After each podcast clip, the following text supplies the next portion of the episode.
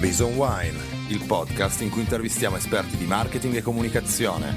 Non ci interessano banalità o frasi di circostanza, vogliamo sentire solo la verità, nuda e cruda.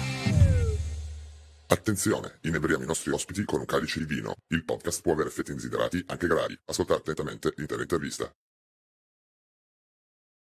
Ciao a tutti e benvenuti su Reason Wine, il podcast dove intervistiamo esperti di marketing e comunicazione e dove accompagniamo le nostre chiacchierate con una buona bottiglia di vino.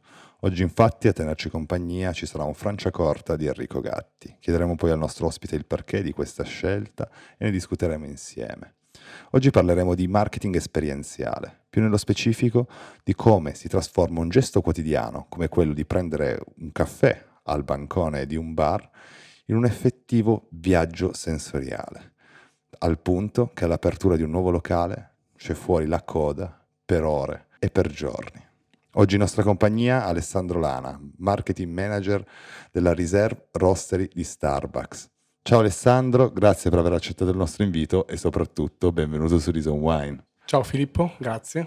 Grazie a tutti. Partiamo e mi piacerebbe che ci raccontassi un po' il tuo percorso, quello che appunto ti ha portato ad essere oggi il marketing manager della, di Starbucks Reserve Roastery. Allora, ehm, diciamo che la mia esperienza formativa nasce con la parte di bachelor degree in comunicazione interculturale, una, un percorso molto interessante eh, in quanto era focalizzato eh, sulla comunicazione tra differenti culture, quindi la comunicazione fra differenti persone fondamentalmente, e poi continuato in, uh, in, un'esperienza formativa legata al marketing e alla comunicazione, quindi la master degree era legata alla comunicazione politica e sociale con indirizzo marketing e comunicazione impresa alla Statale di Milano, durante la quale poi ho avuto in realtà una pausa tra l'una e l'altra dove ho passato tre mesi a fare uno stage a New York Successivamente poi la mia prima esperienza lavorativa per me fondamentale è stato un percorso con Inter. Da lì poi eh, mano a mano è cambiato il, il, percorso passando in un'agenzia di eventi di comunicazione, eh, un aspetto molto interessante e da lì poi c'è stata una sorta di richiamata a, da parte di Inter con la quale appunto c'è stato un cambiamento innanzitutto da parte della società, una, una strutturazione particolare dove appunto poi... Eh, sono tornato a lavorare eh, nel, nell'ufficio marketing di Inter. E poi infine è capitato questa occasione, questa, opportunità di partecipare all'ingresso di un brand molto interessante all'interno di un mercato molto interessante quindi facendo parte fondamentalmente di una startup. Entreremo poi bene nel dettaglio ovviamente dell'esperienza in Starbucks, ma vorrei partire proprio dall'inizio, dalla genesi del tuo percorso, dal percorso universitario, quindi la laurea in comunicazione interculturale, interculturale esatto. e poi l'avvicinamento al marketing. Cosa ti ha portato ad avvicinarti al marketing e se c'è qualche plus che ti porti dietro da questa, dal, dal tuo percorso di bachelor? Allora, eh, come, come, dicevo, è un percorso molto interessante. Tra l'altro, non era la mia prima scelta come, come bachelor degree, ehm, ma fortunatamente poi eh, ho iniziato questo percorso di studi che, appunto, fondamentalmente è stato molto interessante e molto formativo per quanto riguarda la, l'aspetto di una visione più ampia, di un'apertura mentale e di quello che appunto quello, oh, quel percorso era legato alla multiculturalità, no? tra cui c'era ad esempio lo studio della lingua araba. Ehm, però nel concreto l'ho ritrovato molto interessante poi nei rapporti di lavoro e interpersonali nella vita, no? quindi a prescindere dalla propria cultura, ognuno di noi è fatto come fatto e quindi la, la capacità di riconoscere il valore di queste differenze e di riuscire a comunicare, perché poi il tema era la comunicazione, sicuramente è stato un percorso molto formativo. Da lì poi, legato all'aspetto di comunicazione, il, il passo al marketing eh, è breve, diciamo così, no? e poi ovviamente con una laurea magistrale vai a specializzarti eh, più sulla parte direi di tecnica no? Sul, sull'argomento e, e, quindi ho deciso di, di intraprendere questo secondo percorso principalmente legato appunto al, al marketing e alla comunicazione di impresa. Capisco benissimo perché anch'io si sono laureato in scienze della comunicazione, poi ho fatto un master in marketing, quindi un percorso esatto, comunque molto diciamo simile. che il legame è ovviamente forte, soprattutto oggi ancora di più. E l'Inter quando arriva, come arriva? Nell'ultimo anno della, della master degree ho iniziato con un classico percorso di stage all'interno della, dell'azienda e poi mi sono fermato per un paio d'anni e, ed, è, ed, è, nato da, da, dei primi lavori, diciamo così, chiamiamoli da esterno, per poi arrivare a uno stage. Nel frattempo poi mi sono laureato e da lì ho continuato fortunatamente questo, questo rapporto che poi è arrivato a un dunque dove non c'era più eh, l'opportunità di, di proseguire. Ecco. E... Ah, quindi non è stata una tua scelta quella di abbandonare l'Inter? Non è stata una mia scelta, no. In realtà avevo un sogno che non ho realizzato, ma avevo un sogno che era quello appunto di andare a lavorare per NBA, perché io ero un giocatore di pallacanestro e siccome in quel periodo lì NBA stava iniziando quello che era poi il, il loro posizionamento all'interno del mercato europeo, c'era un movimento verso l'Italia che tra l'altro poi non si è concretizzato e quindi alla fine eh, ero mosso da questo desiderio di lavorare nella pallacanestro e non nel calcio perché essendo un cestista eh, ovviamente per l'NBA poteva essere il mio sogno. E da lì eh, ho avuto la fortuna di, di, fare, di fare, anche un, due colloqui e poi non si è concretizzato perché poi in Italia la struttura non, non è più stata creata, è rimasta, era l'headquarter a Londra e non ero... Eh, infatti se non sbaglio c'è solo più l'headquarter, in Europa. L'headquarter a Londra, poi anche a Madrid è e un a punto Parigi forte. forse anche. E, e a quel tempo non ero la persona giusta per loro perché non ero la persona giusta, ero giovane, quant'altro però per me era un sogno. Quindi non realizzi il sogno e finisci a lavorare in un'agenzia di eventi. Esatto, con molta gioia, altrettanta, no, e assolutamente finisco per lavorare in un'agenzia di eventi con la quale rimango quattro anni, eh, lavorando prima sui progetti classici d'agenzia poi la cosa interessante del mondo delle agenzie in quel periodo, qualche anno fa, era il riposizionamento di, delle agenzie non solo come un, un, fornitore di un cliente, ma proprio come un reale partner e come anche direi delle, delle aziende e dei brand. Quindi insieme al, a quello che ai, ai tempi e tuttora il, il CEO, diciamo così, di questa agenzia, eh, abbiamo, ho lavorato piano piano con, facendomi conoscere anche no, per quello che avevo studiato, avendo studiato comunicazione e marketing, nella costruzione di un, di un piccolo area legata al marketing e alla comunicazione dell'agenzia stessa, no? quindi legata a raccontare che cosa faceva l'agenzia per i propri clienti, quindi non lavorare più sul progetto del cliente, ma lavorare sul, sul, sull'agenzia stessa. Mi sembra quasi paradossale perché tu sei entrato in un'azienda a fare eventi, poi ti sei spostato in un'azienda di eventi e dopo aver fatto eventi nell'azienda dell'agenzia di eventi, che Synergy si chiama se non sì, sbaglio, Synergy, eh? E sei finito a fare marketing nell'agenzia di eventi. Esatto, fondamentalmente io rincorrevo quello che era la mia preparazione, infatti avevo questo ruolo che, che era Marcom, no? che adesso forse si usa di più, eh, proprio perché era legato alla marketing e alla comunicazione, che è un tema molto interessante dove non c'è più un grande divario fra un discorso di comunicazione e un discorso di marketing, ma sono entrambi finalizzati per un obiettivo. E quindi sì, era, è stato un periodo assolutamente interessante, molto divertente perché poi ero trasversale su, su tutta l'agenzia perché raccontavo eh, il super lavoro che facevano i miei colleghi. No? Quindi io mi sedevo spalla a spalla e dicevo ok, avete fatto l'evento, quell'evento, me lo racconti perché io poi lo devo raccontare. No? Quindi ehm, è stato per me anche molto interessante il, del rapporto interpersonale con, con le persone, no? perché tante volte eh, a volte è difficile, invece credo che sia un valore assolutamente enorme il fatto di riuscire ad avere una connessione con le persone a livello in generale, ma soprattutto nel mondo del lavoro. Ed entri quindi poi torni all'Inter facendo marketing sui consumatori, quindi anche il rapporto con le persone che mi stavi dicendo, è stato il plus che ti ha reso di nuovo attrattivo per l'Inter?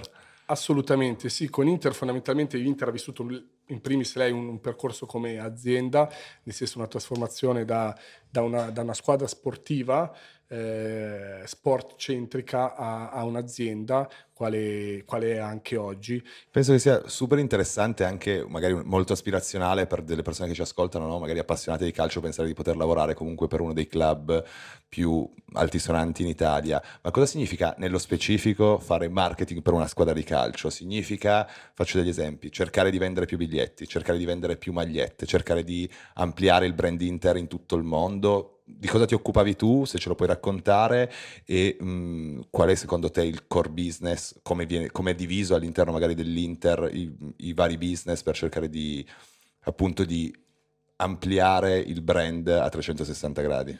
Allora, grazie della domanda, è molto interessante, nel senso che io credo che dal punto di vista eh, di una squadra sportiva ci sia ovviamente tutto un, un, un aspetto della parte tecnica che ovviamente non, non, è di mia competenza, eh, dove c'è appunto l'obiettivo di creare una squadra vincente che abbia determinati tipi di eh, valori, obiettivi e quant'altro. E poi c'è la, la squadra, la, la, squadra dietro la squadra, no? che sono tutte quelle persone che lavorano eh, per far sì che eh, la squadra abbia supporto e il brand abbia supporto. Il tema secondo me interessante è proprio questo, nel senso che la riconoscibilità di una squadra dei propri valori, dei propri risultati, una squadra vincente, una squadra che coltiva giovani, una squadra che si dedica alle comunità in cui eh, trova i propri tifosi.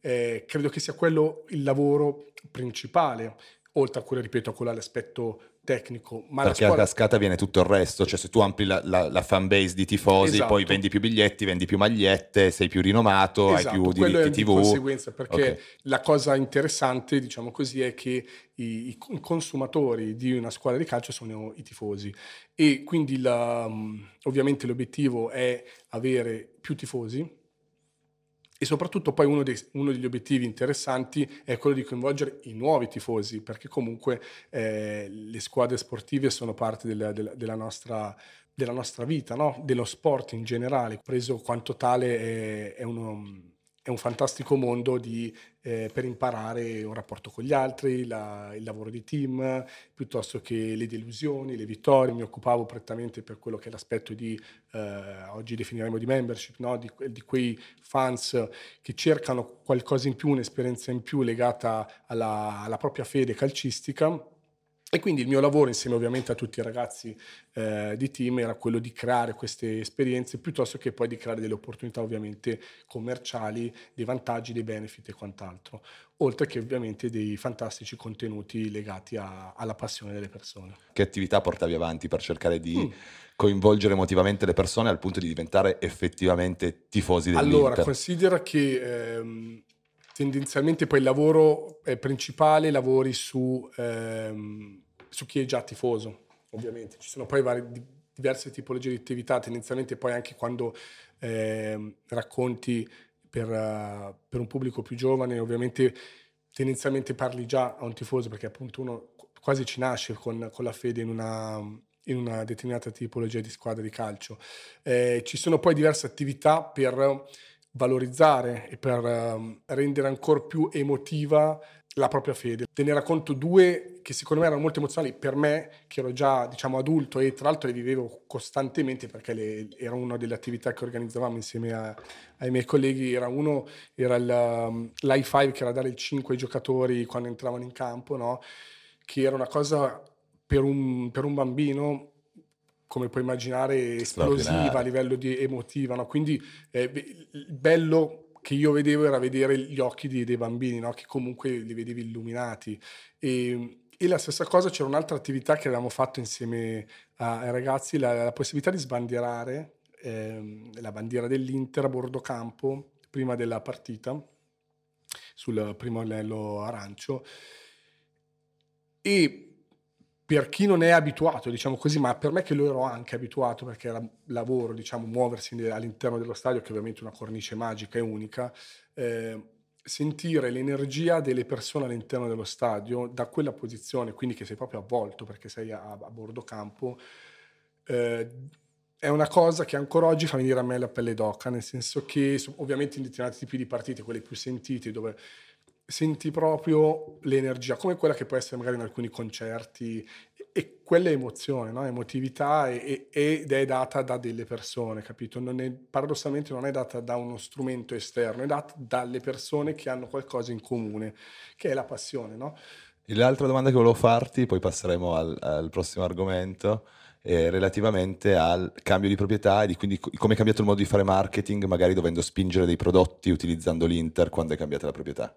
Allora, la, quello che ho vissuto io, poi racconto la mia esperienza personale, la cosa interessante che ovviamente è stato il, il cambiamento, come dicevo, è eh, una, una struttura più legata a un concetto di azienda ovviamente e quindi di conseguenza eh, delle figure con delle competenze trasversali, eh, sia per quanto riguarda inizialmente prettamente del mondo del calcio, ho avuto la possibilità di lavorare con persone che venivano da squadre estere che avevano già intrapreso, soprattutto in Inghilterra, quant'altro questo percorso di eh, strutturamento di un'azienda. E, e, poi dal punto di vista ehm, prettamente legato alla, all'area marketing e comunicazione è quella di intrattenimento, contenuto di intrattenimento, quindi non c'è solo un aspetto prettamente sportivo, ma eh, ogni dettaglio può diventare contenuto. Eh, i, miei, i, miei, colleghi Inter, eh, vi è un Intermedia House no? che si occupa prettamente della creazione di contenuti a 360 gradi nerazzurri, quindi che vanno appunto dal, dal giocatore all'ex giocatore al tifoso e racconti quelli che sono i valori, la storia, l'heritage della, del club, piuttosto quelle che sono tutte le parti emotive che scaturiscono dal, dal fatto di essere, in questo caso, tifoso di, di, Inter, ma equivale anche per le altre squadre ovviamente. E sei super comunque coinvolto anche emotivamente, ti vedo mentre parli di tutta eh, questa esperienza. Mi ricordo quando, quando, nello stadio c'è questa energia e, e poi è stata per me una fantastica esperienza lavorativa. E perché hai cambiato? Perché ho cambiato? Perché, mm, perché l'evoluzione sta nel cambiamento. C'era, questa è una canzone che, che piace tanto al mio caro amico. Quindi diciamo così che eh, in realtà non volevo cambiare, o meglio, non, non ero in, in, um, in, ricerca di una nuova opportunità lavorativa, quindi ero, ero, assolutamente molto contento. Spesso poi i cambiamenti avvengono quando hai un'energia positiva, no? uh, mentre, um, mentre fai quello che fai. E in realtà poi nella, nel, nella pratica, tramite un, un famoso tantan di LinkedIn, quindi l'amico dell'amico dell'amico che non sai minimamente poi chi sia, però vedi questi job posting no, che, che, vengono ricondivisi. E niente, quindi poi lì sono andato eh, sul sito, ho fatto la mia applicazione, i miei vari colloqui. E quindi la cosa che rispondo alla tua domanda perché ho cambiato, perché, perché Starbucks, fondamentalmente la, la mia curiosità eh, del, della mia crescita lavorativa e personale. Eh, era legato nella, nel vedere lì una, l'opportunità di lavorare per un brand molto forte, cosa che a me interessava a livello proprio di, di, di scoprire le, i meccanismi, no? di come, come, può essere un brand eh, così riconosciuto, così interessante e, ed essere un love brand come, come, lo era e come lo è una squadra di calcio. No? E quindi poi c'era questa sfida del, del, di questo nuovo brand già conosciuto nel mondo, ma nuovo per, per il mercato italiano. Quindi una, una, sorta di startup con un progetto, tra l'altro, che il quale io mi occupo tutt'oggi, unico nel, nel suo genere e, non ultimo, il cambio di prodotto nel senso che poi eh, il marketing e la comunicazione c'è in qualsiasi eh, prodotto, no? E quindi l'idea anche di io avere un'esperienza non prettamente univoca sul, sul prodotto sportivo eh, mi ha spinto a, a, iniziare a bere tanti caffè, a scoprire del caffè, perché poi la cosa interessante del caffè è scoprire il caffè, eh, che è un mondo che io personalmente non conoscevo, eh, se non da fruitore. È sicuramente un mondo molto interessante, come tutti eh, credo, quei, quei, mondi dove dietro c'è il lavoro di persone, persone magari molto lontane, eh, una filiera di persone appassionate, ripeto, da, dalla coltivazione, no? come potrebbe essere il vino, fino al, al consumo e poi quello che è ehm, lo spirito di, della, di Starbucks a livello di, di, connessione fra le persone, che è un po' eh, quello che differenzia eh, e che caratterizza la, la Starbucks Experience.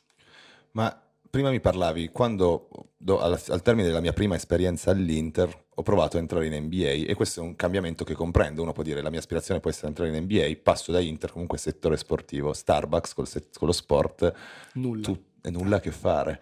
E quindi quale pensi che possano essere stati i valori aggiunti tuoi dall'esperienza con l'Inter che hanno fatto sì che dicessero bene, Starbucks mi prende, mi assume con, per lavorare all'interno di un mercato che non conosco minimamente, me l'hai anche appena ammesso, io non conoscevo tutte queste no. varietà di caffè, tutta la filiera che c'è dietro la, la, costruzione poi di un'esperienza per i consumatori anche all'interno di un locale dove si beve il caffè. Bella domanda, sì, allora, eh sì, effettivamente il passaggio da, dal calcio al basket è più facile, la cosa, diciamo così, interessante sono mh, due, due, temi.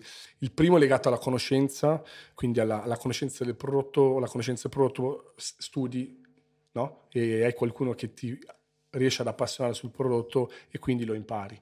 Quindi ci deve essere una proattività e una propositività della persona, così come dall'altra parte qualcuno che ti coinvolga nel conoscere nel scoprire qualcosa. La cosa mh, che invece ho ritrovato no? un po' a sorpresa è legato al, um, alla connessione, all'engagement che si ha con il, il, consumatore, con il cliente, con l'esperienza eh, che dicevamo sportiva, perché eh, appunto il consumatore, il cliente di una squadra di calcio è un tifoso, ma uh, quindi è un fans, ma anche Starbucks ha i fans.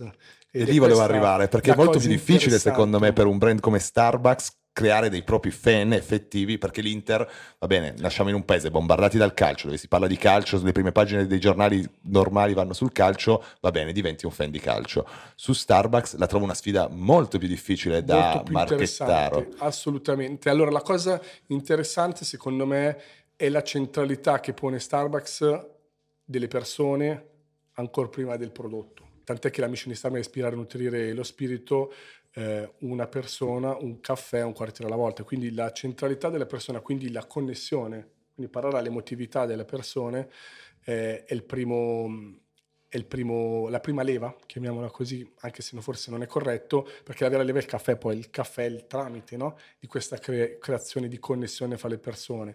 E da lì con il desiderio di essere una, una, un'azienda ovviamente attenta e virtuosa e quant'altro, che questa fa parte della storia, dell'heritage proprio della, del brand, allora hai l'opportunità di eh, non solo essere una, un prodotto, quindi una commodity, se bevo un caffè, ma cerco un certo tipo di esperienza, ambiente, mood, su una serie secondo me di termini che eh, determinati tipi di di business, quelli ovviamente prettamente poi dal mio punto di vista per, per passione legate allo brand, ti coinvolgono, no? quella sensorialità, quell'intimità, quella curiosità, insomma ci sono differenti eh, aspetti dove uno si avvicina a un'azienda prima e poi al prodotto, tant'è che appunto la... la a te ha attratto più il brand del prodotto? A me ha attratto assolutamente e completamente il brand prima del prodotto, nel senso che io,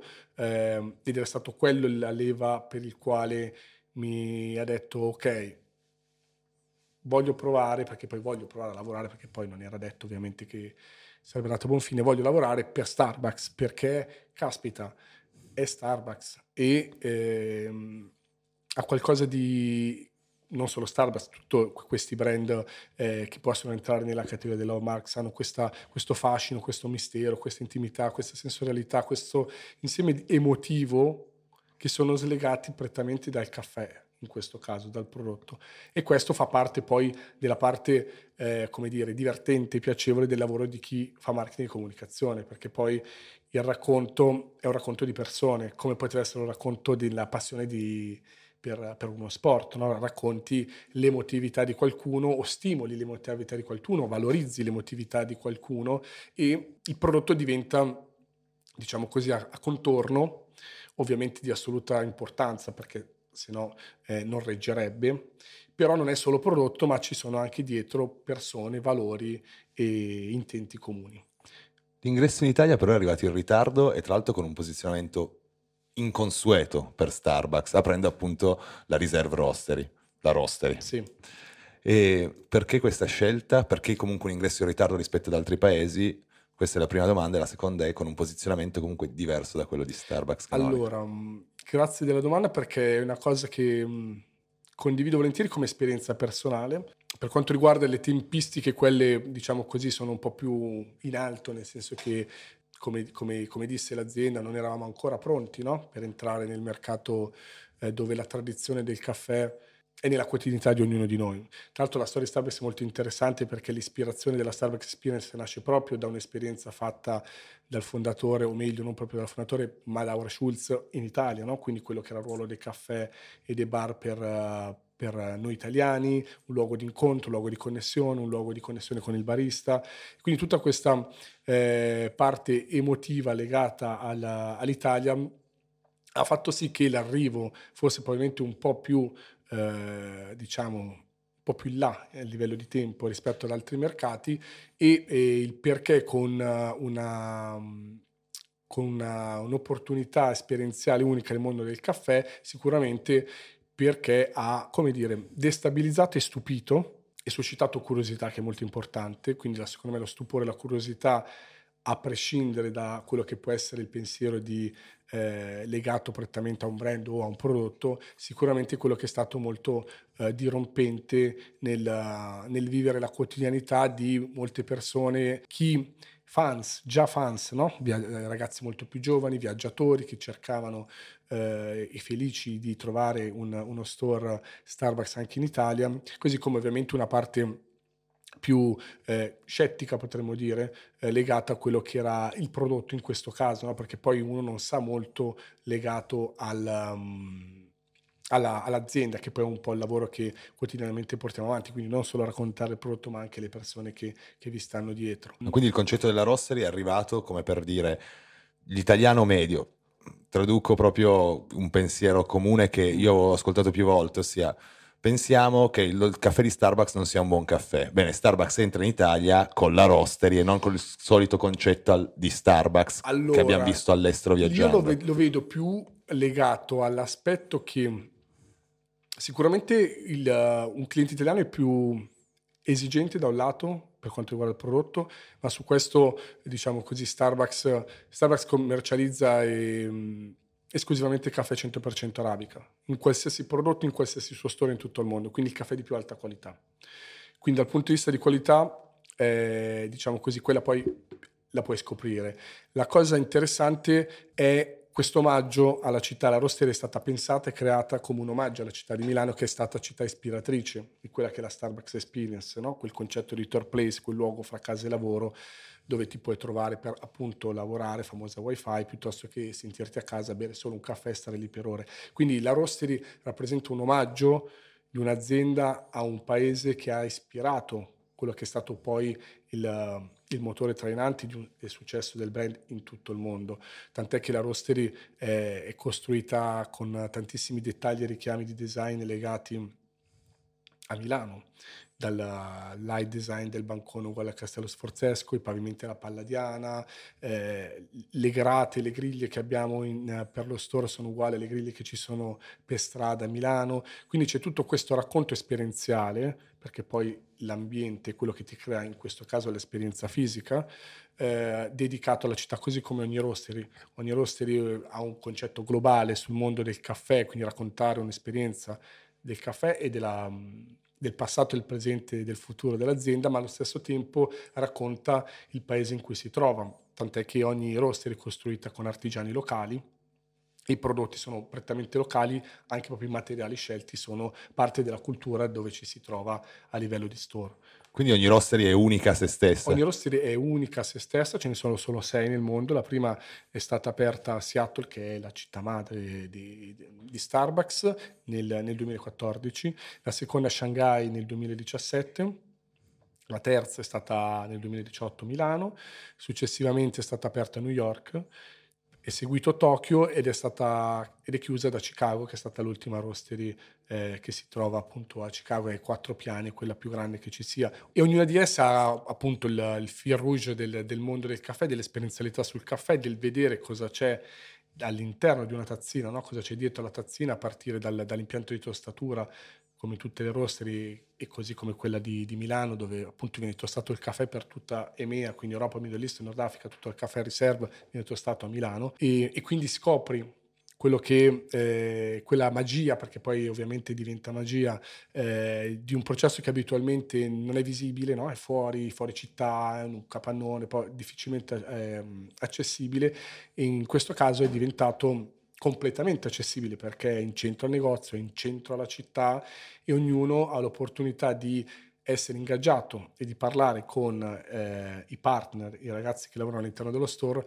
per scoprire qualcosa di più del caffè.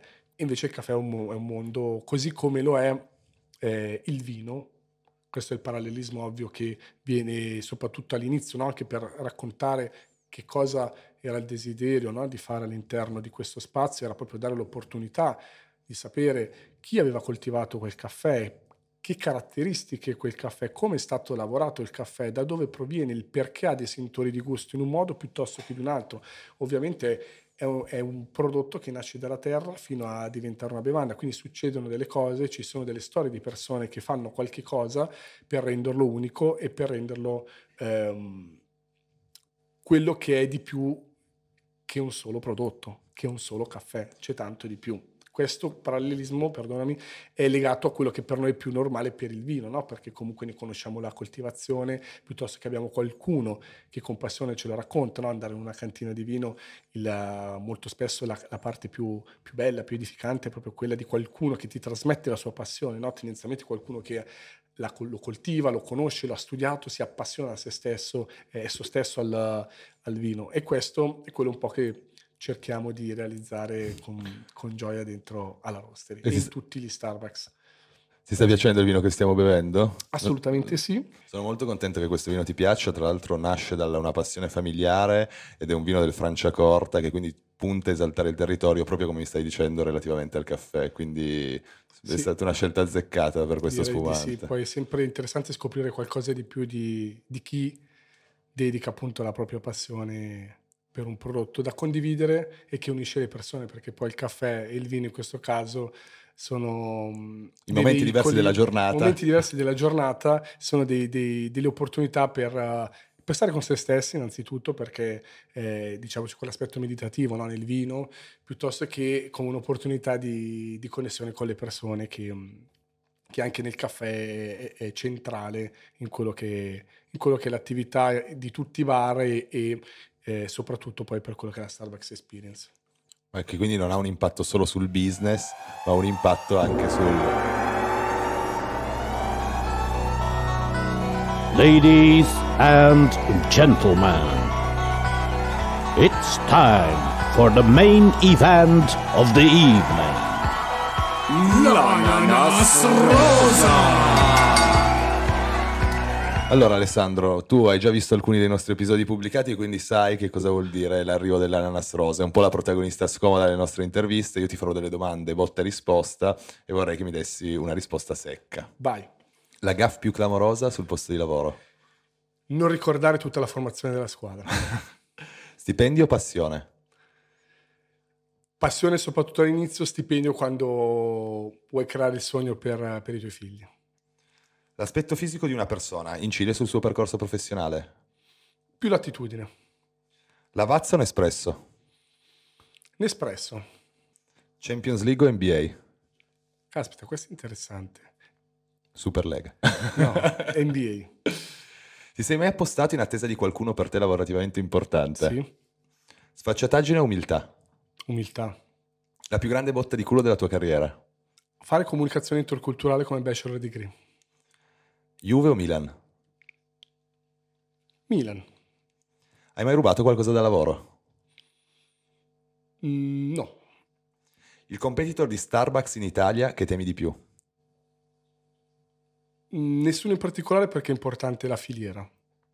Franciacorta o Prosecco? Franciacorta. Premi ai colloqui chi ha fatto esperienze variegate? Assolutamente sì.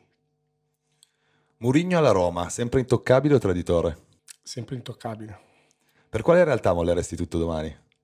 Un'attività che si occupi di natura. La proposta economica ha mai influito in modo determinante su una tua scelta lavorativa? No. Perché qualcuno dovrebbe odiare lavorare con te? Perché a volte chiacchiero troppo. Ti trasferiresti domani dall'altro capo del mondo per l'opportunità lavorativa della vita? Se è un beneficio anche per la mia famiglia, sì. Love brand, Apple o Nike?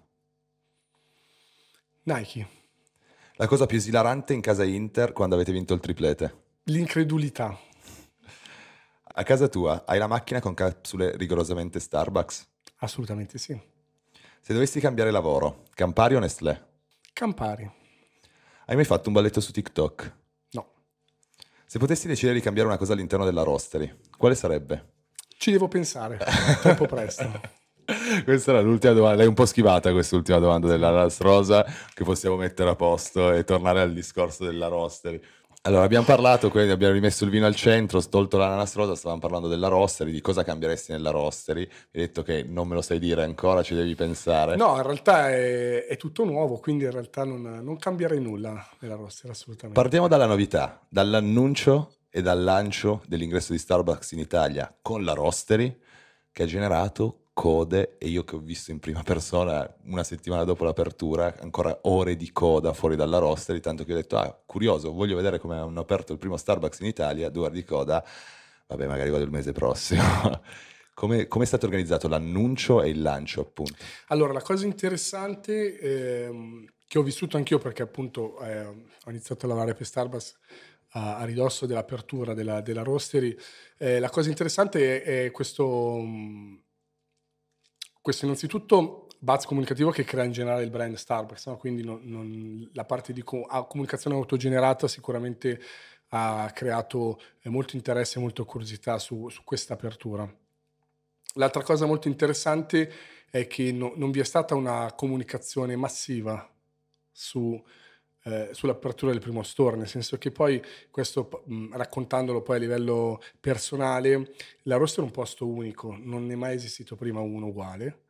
Forse come, come tutti noi lo, lo, associamo alla famosa fabbrica di cioccolato, no? vista in un film. Quindi è vero, non ci avevo pensato. Il, il racconto che poteva essere fatto o non fatto era comunque ehm, difficile, no? Perché come raccontare? Io facevo fatica a raccontarlo anche a casa, no? Vado a lavorare per Starbucks, vado per la roastery, cos'è la roastery?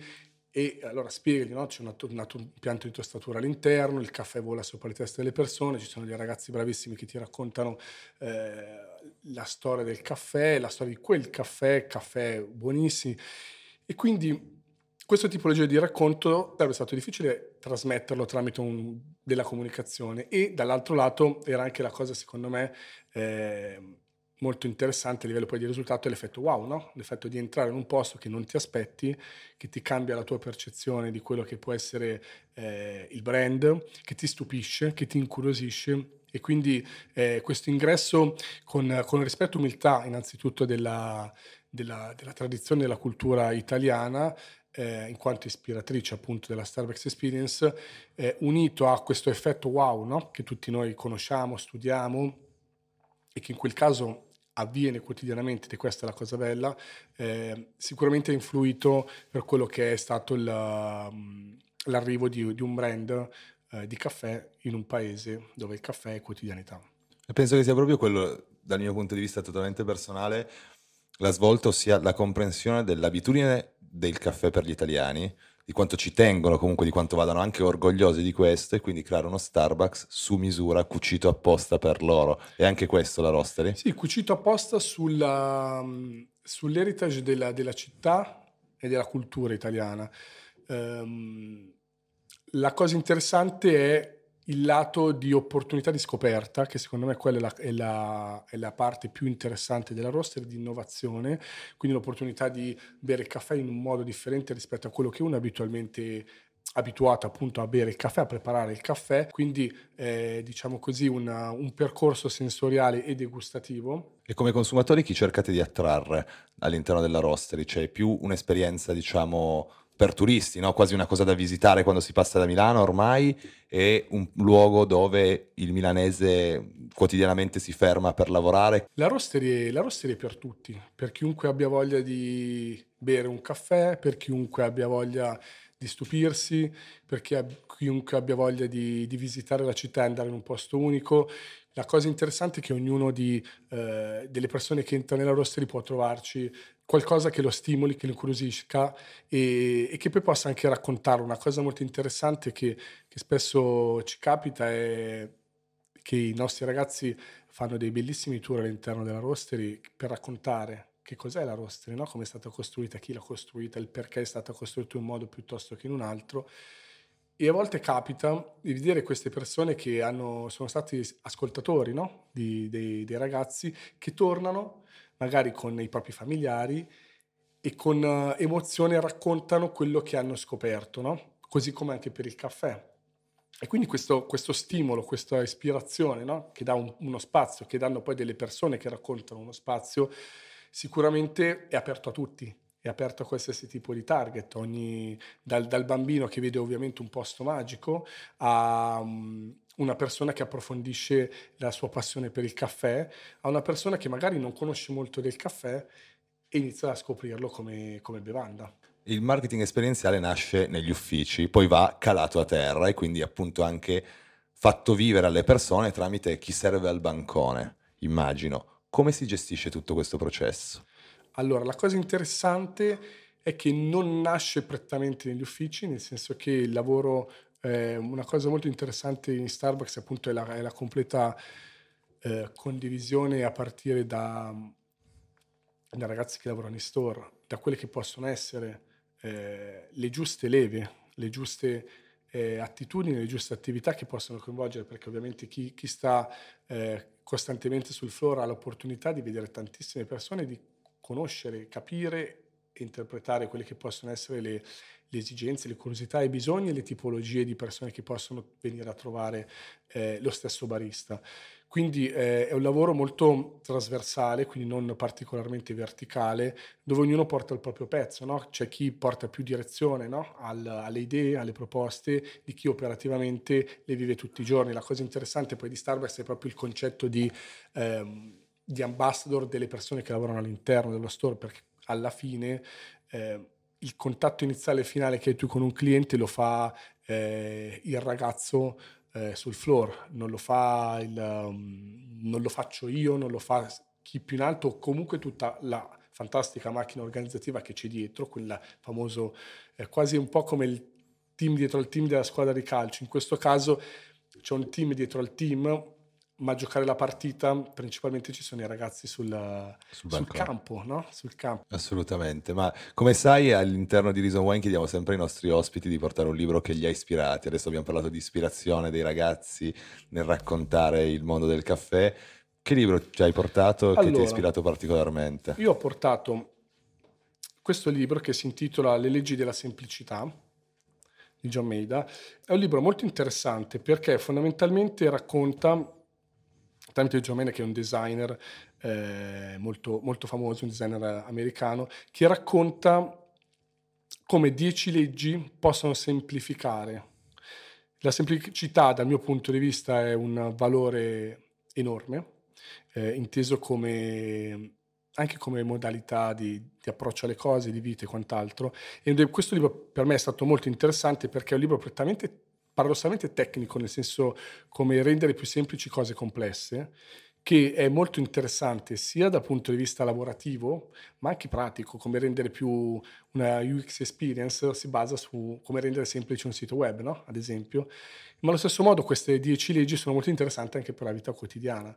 E Citamene qualcuna di queste dieci, c'è qualcuna che Raggruppare, ad esempio, è una delle leggi ed è molto interessante perché ha aiutato a organizzare il fatto di raggruppare in modo corretto determinati tipi di idee, di contenuti, di argomento. E quindi questo libro che ho letto, che ho letto più volte, ho letto due o tre volte, eh, e credo che sia uno per me di quei libri che, che tengo con... Uh, con gelosia che mi porto dietro eh, in casa, non ce l'ho neanche, ce l'ho sempre intorno al comodino, anche se in realtà credo che siano anni che non, non l'abbia più letto, però ce l'ho sempre lì perché... Ti ha segnato? Mi ha segnato, sì, esatto, assolutamente. Ma invece quali sono i next step di Alessandro? Abbiamo parlato di tutto, il tuo passato, del tuo trascorso, della tua esperienza, di, della tua esperienza nel creare esperienze alle persone e cosa vedi nel tuo futuro? Allora, vabbè, diciamo così, a livello nel mio futuro vedo innanzitutto quello che era una delle mie gioie più grandi, quindi quella di essere papà dei miei due bambini e quindi quella di supportarli nella loro esperienza di vita. E, Abbiamo abusato del termine esperienza oggi. Poi il termine che, che è questo il, il, il, momento in cui l'esperienza fa la differenza in qualsiasi cosa. E deve, e deve essere bravi anche a livello genitoriale nel creare delle opportunità per i propri figli per imparare dalle loro esperienze, perché poi con l'esperienza c'è più ingaggio nelle cose che fai. No? E dal punto di vista professionale sicuramente continuare a lavorare eh, per, per un brand che mi appassiona, che mi incuriosisce e che mi stimola a, che mi stimola creativamente a far sì che possa essere un brand vicino alle persone. Quindi mi vedo in questo. Oggi è Starbucks, Ho chiuso la Moleskin perché è arrivato il momento dell'ultima domanda, che è sempre ricorrente in Reason Wine, e che, che consiglio daresti in questo caso a un ragazzo che ambisce a fare una carriera all'interno di un love brand?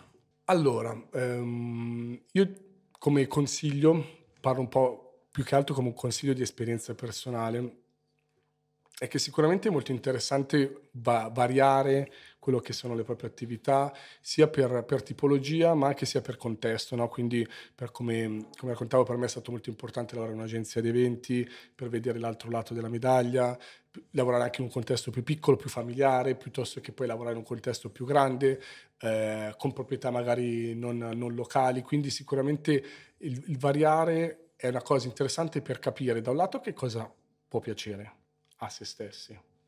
Dall'altro lato anche per scoprire qual è l'offerta, cioè perché tante volte io mi ricordo che dicevo ok, ah, esiste quel lavoro, no? esiste quel ruolo, esiste quel, quella tipologia di attività e quindi ti dà anche un'idea di immaginarti che cosa potrebbe essere la tua immagine su quale puntare, no? dici vorrei arrivare lì, mi piacerebbe fare quello, no? quindi se non lo scopri eh, è difficile poi prefigurarselo, quindi cambiare e avere un'immagine di dove uno più o meno vuole andare è sicuramente interessante. Poi il consiglio che posso dare è di, di arrivare a questa immagine che uno ha di sé a 360 gradi, non solo ovviamente lavorativa, e di arrivarci a piccoli step, arrivarci a, eh, a fare con i passi giusti, perché ovviamente fare un salto lungo eh, è difficile eh, richiede tempo, richiede tante cose e, ehm, e, talvolta magari non è proprio il salto che vuoi fare. Quindi fare piccoli step per raggiungere piccoli obiettivi, per raggiungere grandi obiettivi, sicuramente ti porta da un lato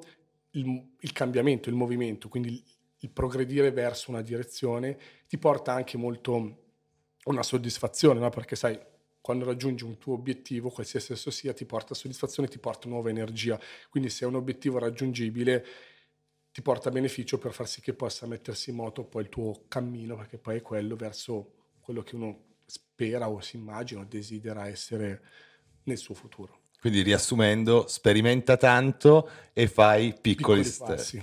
È stato davvero un piacere. Esatto. Salute. Cin.